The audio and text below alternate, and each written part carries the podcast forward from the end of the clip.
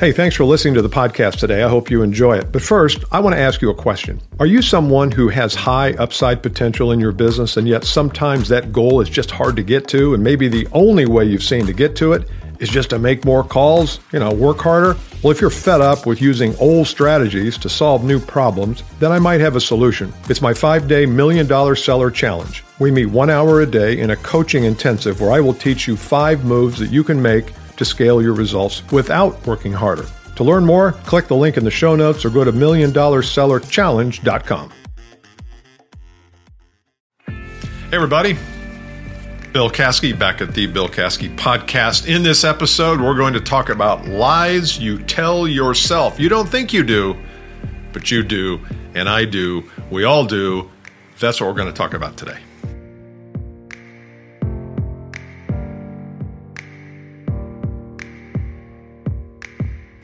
You know, in the coaching that I do, welcome to the Bill Caskey podcast, by the way. We're also doing this on uh, YouTube as well. So if you miss an episode and want to see me record it, I don't know why you'd want to, but uh, you can go to our YouTube channel, Bill Caskey, and get access to each episode there, at least from this point forward. Not all back episodes are there go to billcaskey.com too. If you are a salesperson and you want to, you're interested in growing your business in the next six months, there's some information there I think you might find handy as well. You know, I'm a coach and I coach sales professionals and I coach sales leaders and I coach CEOs. And it's a variety of topics. It could be something like how do we grow our current existing client base? You know, what kind of strategies can we put in place to ensure that we're growing from within? Sometimes I work with VPs of sales on leadership issues. You know, how do you become a better leader to your team? How do you uh, conduct yourself and comport yourself in a way that's going to be inspirational for your team? We all think we're inspirational, but we're not. And we're not because we do things that are non inspirational. So, part of my work is with sales leaders. And then part of the work also is with sales professionals. I have a group called the 2X Group, meets on a couple times a month basis. It's with high achieving sales professionals, people who earn 75 to 100,000 and way up from there. But these are all people who come to me wanting to do more, to be more, to have more. One of the common issues that all of those groups have and I have it too, are the lies that we tell ourselves.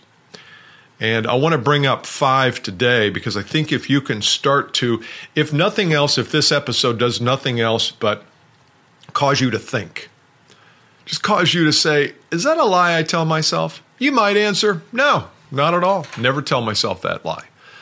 I have a feeling, though, that some of these, maybe they don't come up all the time for you, but I bet they do come up occasionally. So I want you to listen to these, maybe give yourself a grade or a check mark. Yep, I tell myself that quite a bit, or no, I'm good, I'm good to go there. So let's talk about what these five are, and I've got a bonus here for you too, because I always want to bonus you. Number two, number one, and I've got all different kinds of uh, collateral here, so you will not see consistency. So my brand manager will hate this. Number one, I'm not up to the task. I'm not up to the task. Bill, you asked me to film a LinkedIn video, not up to it. Don't know how to do it.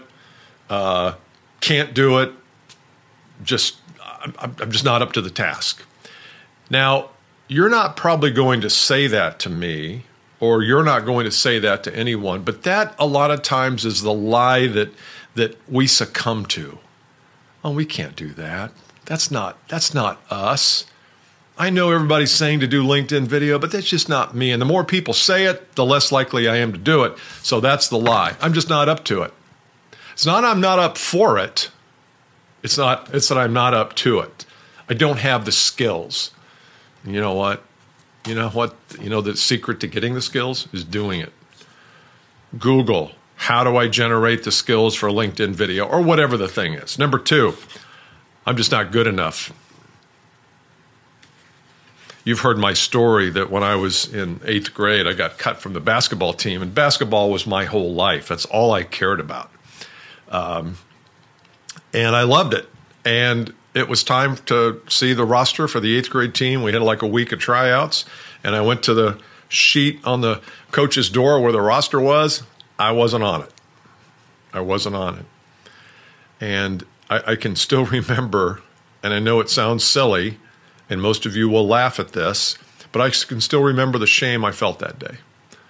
I felt like the coach had stuck his fist in my chest and said, You're just not good enough, Bill. Or as he would have said it, You're just not good enough, Kashke. He had this kind of underbite. So, um, do you have that feeling? That's a lie. It's just a lie.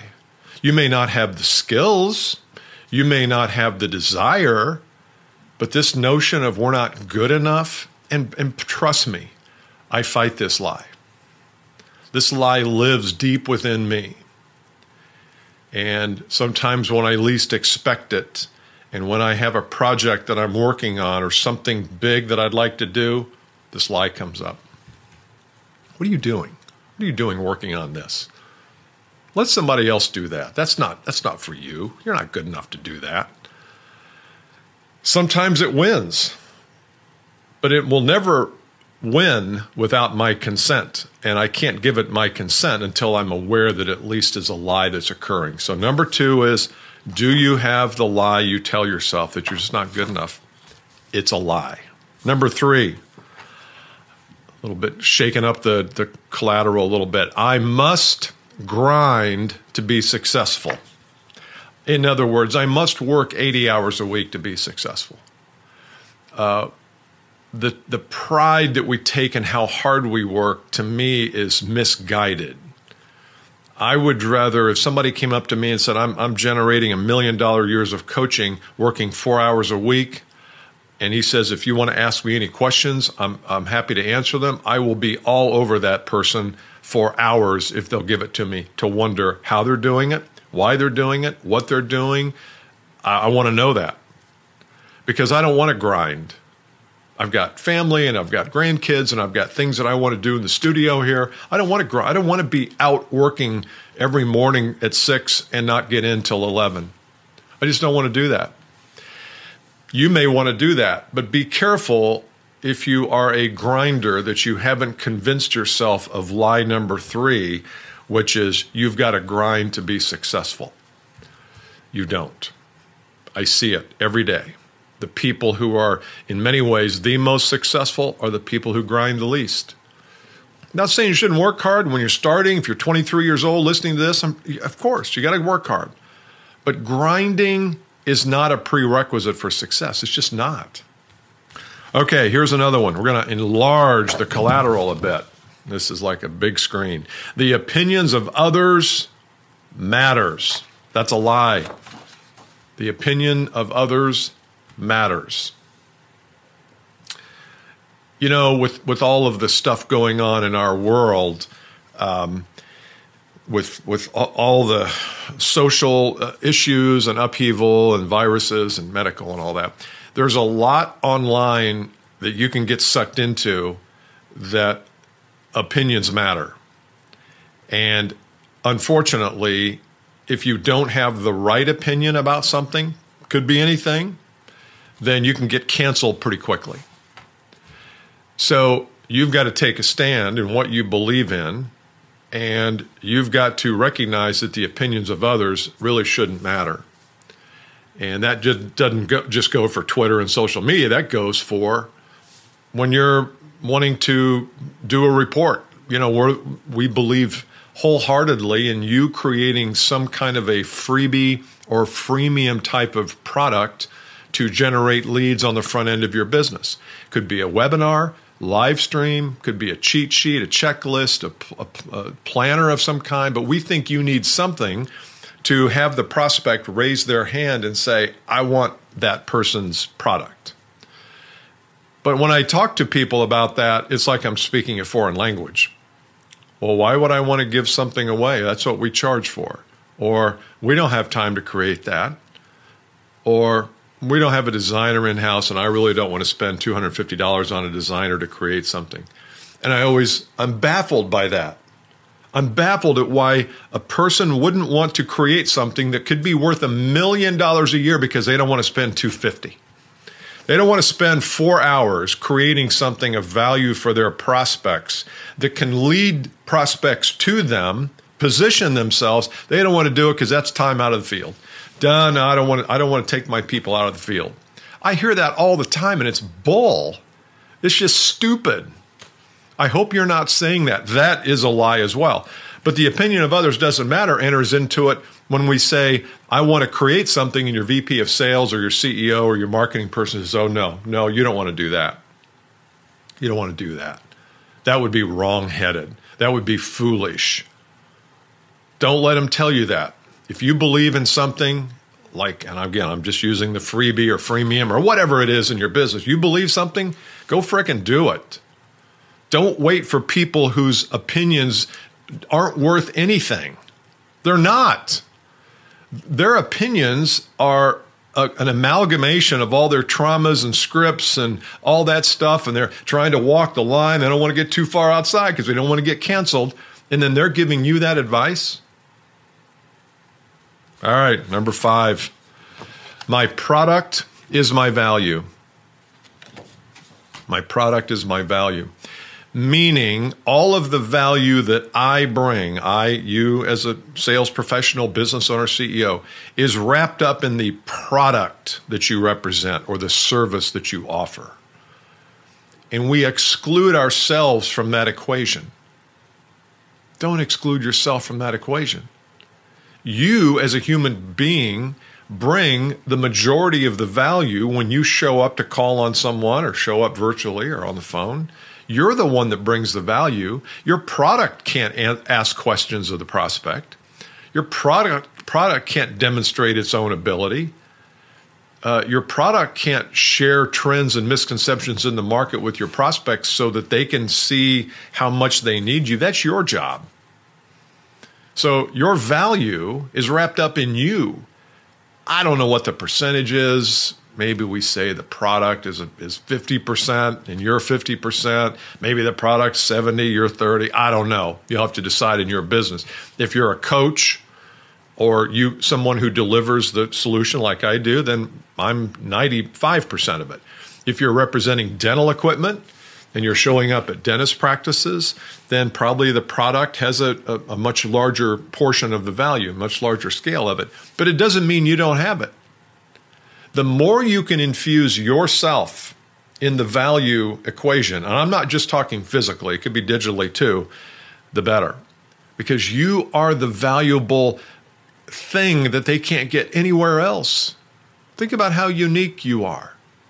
And yeah, I know you, you laugh, say, oh, the world doesn't need another me. No, the world doesn't need another you, but it needs you. Dr. Myles Munroe is a uh, I think he's Bahamian or from the Bahamas. I think that's what you call.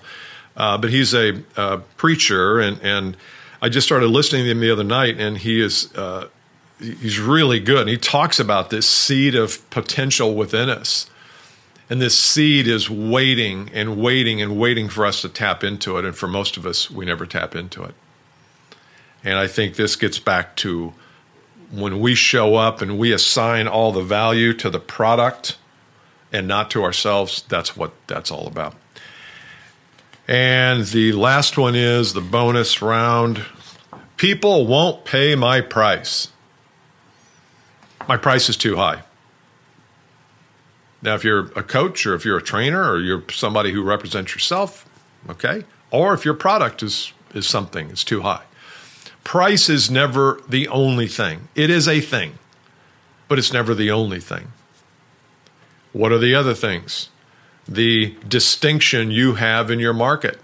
If they buy from you versus buy from someone else, what are the distinct qualities and characteristics that you bring that the other person doesn't bring?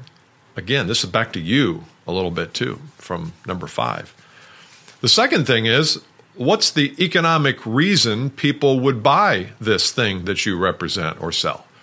What are the economics around that? We've done a lot of videos and a lot of podcasts around that. We'll probably be doing some more. I will be doing some more because it's it's only the biggest equation. I'm getting ready to spend $100,000 with you, let's just say. What do the economics look like? Not what's the price. The price is a hundred grand, let's just say. What are the economics? Well, Bill, what do you mean by economics? Hundred grand. Well, what, am I just going to piss it away and just throw it out the window? Or is there going to be anything coming back to me? Oh no, you'll you'll get something for that. Okay, what'll I get? Whether you get 25 social media, blah blah, you'll get a year's worth of consulting. Okay, what is all that worth? Because when I get ready to slice a check for $100,000 or you do, you need to be pretty sure, unless you're a large corporation like Apple and you don't give a damn 100, 100 grand's nothing. But let's just say you're calling on a, you know, I know a lot of our uh, audience is you know small to mid-sized business, so 100, 100 to 500 grand's a pretty good sized deal for some of you. But whatever the number is, forget about the number. The question is, is when your customer gets ready to slice a check for that, are there e- any economics to support their decision? Have you helped them walk through the economics? If you haven't, people won't pay your price. And that'll be a lie you tell yourself, and you'll say, Our prices are too high. So, VPs of sales, sales managers, if you ever hear the chorus from your salespeople, our prices are too high, go back to this. Go back to this. This is a lie we tell ourselves because we don't have the skill to determine the, the whole economic picture, the gestalt of economics. Go to billcaskey.com. Let me know what you think link to me on LinkedIn. We'll be introducing some uh, live stream series for salespeople. We've done some for sales leaders. We're going to be introducing that here in the next uh, probably two weeks. So go to billcaskey.com, get on the newsletter list if you're not, and you'll uh, get access to some of the webinars that we're going to be doing. All right, see you next time. Bye.